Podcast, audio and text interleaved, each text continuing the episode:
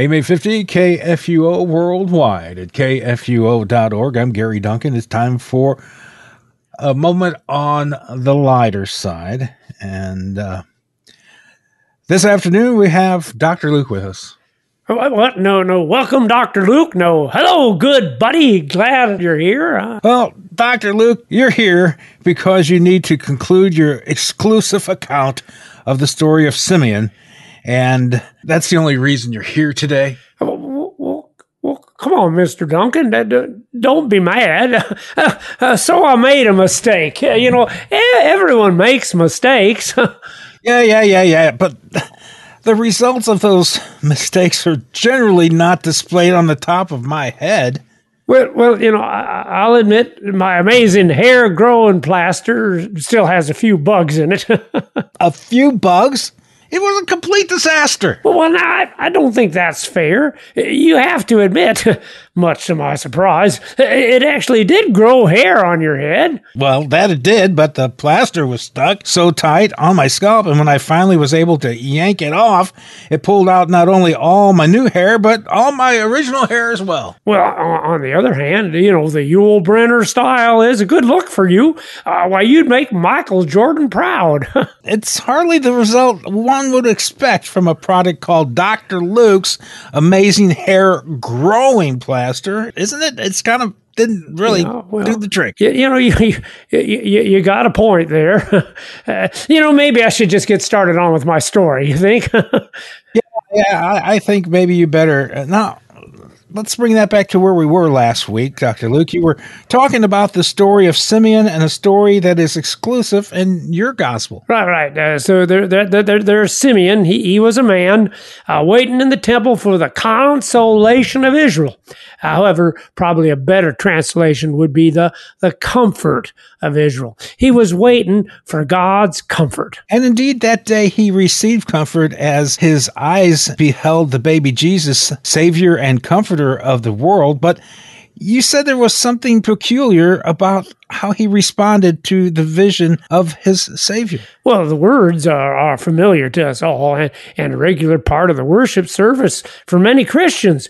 Uh, if you wouldn't mind reading, Mr. Duncan, uh, from my gospel again, chapter 2, verse 29. Lord, now you are letting your servant depart in peace according to your word.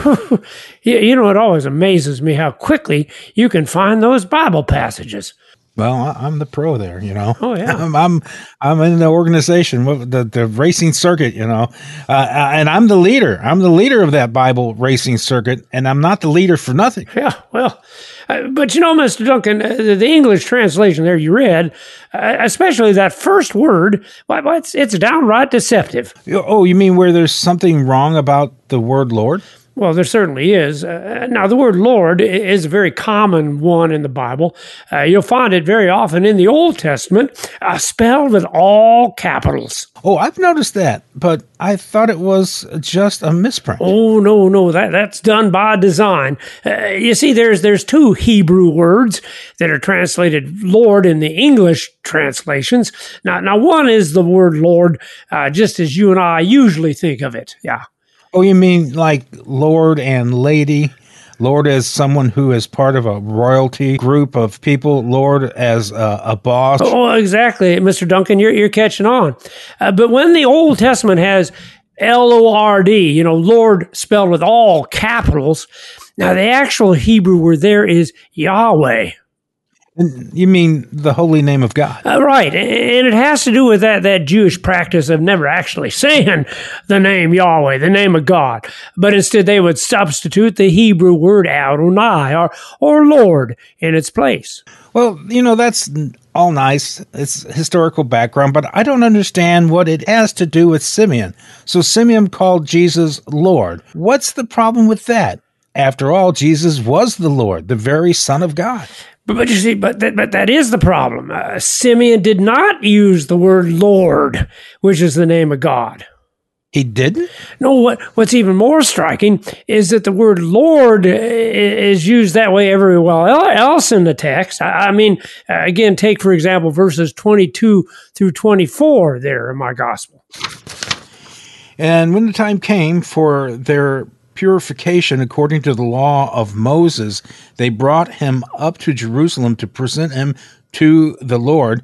As it is written in the law of the Lord, every male who first opens the womb shall be called holy to the Lord. Yeah, yeah, there the word Lord is used three times.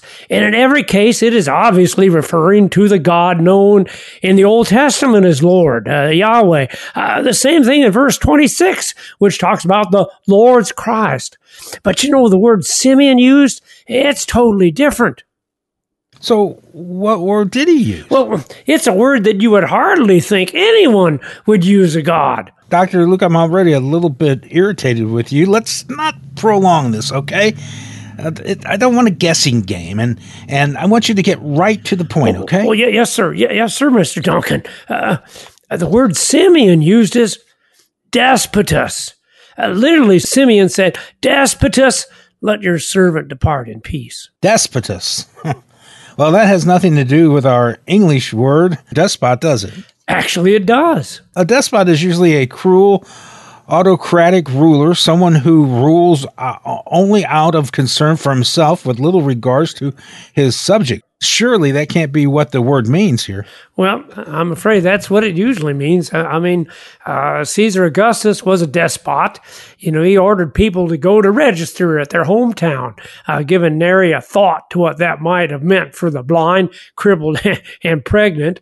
Uh, King Herod was a despot, threw John the Baptist into jail because he didn't like what John said about his wife, then had him beheaded on the whim of that same wife. But why would Simeon use such a harsh word in describing God? Oh, that's just half of it. Uh, despotus, let your servant depart. The word that is translated so nicely there as servant is, is, also a much harsher word.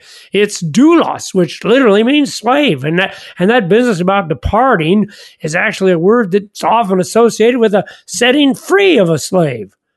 So, literally, what Simon said was, Despot, you are setting your slave free in peace. I can kind of see the business of setting the slave free. After all, Jesus says he came to proclaim liberty to the captives, but why would Simeon use the word like despot to describe God? Well, you know, it is a puzzle. It makes you scratch your head. Uh, well, maybe you don't want to scratch your head, but but, but no, I don't. But, it hurts yeah, a little bit. But there's no doubt, uh, you know, there's no doubt that that's how God often appears out there in the world. Well, what do you mean? Well, think of it. Out there in the world, we, we find flooding, fires, unemployment, illness, death. Uh, judging by what happens in the world, God often does appear like a cruel despot.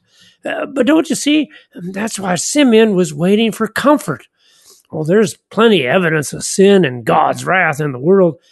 But that day, Simeon held the evidence that there was also a God of mercy and forgiveness for sin right there in his hands. He held the promised Savior who would deliver us from all evil, including the wrath of God Himself.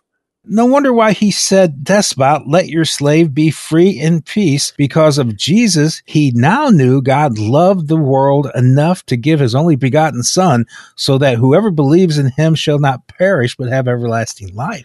Nice quote of the Bible there, Mr. Duncan.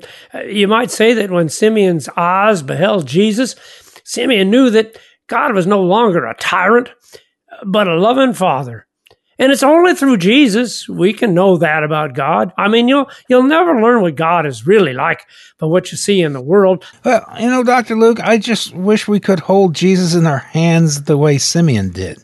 Maybe we would be more comforted. But you can, Mr. Duncan. After all, what, what did Simeon hold that day? But, but just another baby, no different than any other baby that was there in the temple that morning. But Simeon believed that particular baby was special because of God's word. Remember what he said? Let me be free according to your word, he said that day. And according to that same word, uh, Jesus is, is just as present with us in our temples today. Okay, I, I see your point, Dr. Luke. We may not see Jesus, but he is also truly with us when we worship as well. After all, his word says, where two or more are gathered, lo, there I am in the midst of you. And I don't think it's just coincidence that many churches sing this song of Simeon right before they take the Lord's Supper. because, like Simeon, we're going to see something rather ordinary, you know, just just bread and wine. Right, just like Simeon saw a very ordinary baby. But but like Simeon, according to the word, we're actually going to be receiving the very body and blood of our Lord Jesus Christ. And, and what a comfort that is, for it is his body and blood given for us for the forgiveness of our sins. Uh, well, uh, Mr. Duncan, I, I see we're almost out of time. So, so, so let me say, Mr. Duncan, I, I really am sorry about the outcome of my amazing uh, hair growing plaster. You're not the only one.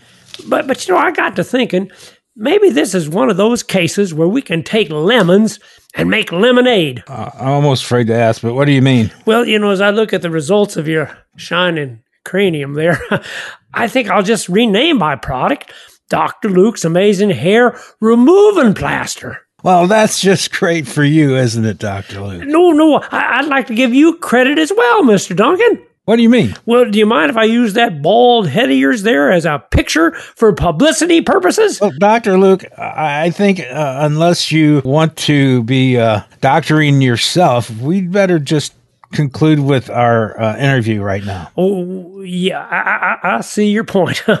well, goodbye there, Mr. Duncan. Yeah, and goodbye to you as well, Dr. Luke. This is the messenger of good news. KFUO worldwide at kfuo.org.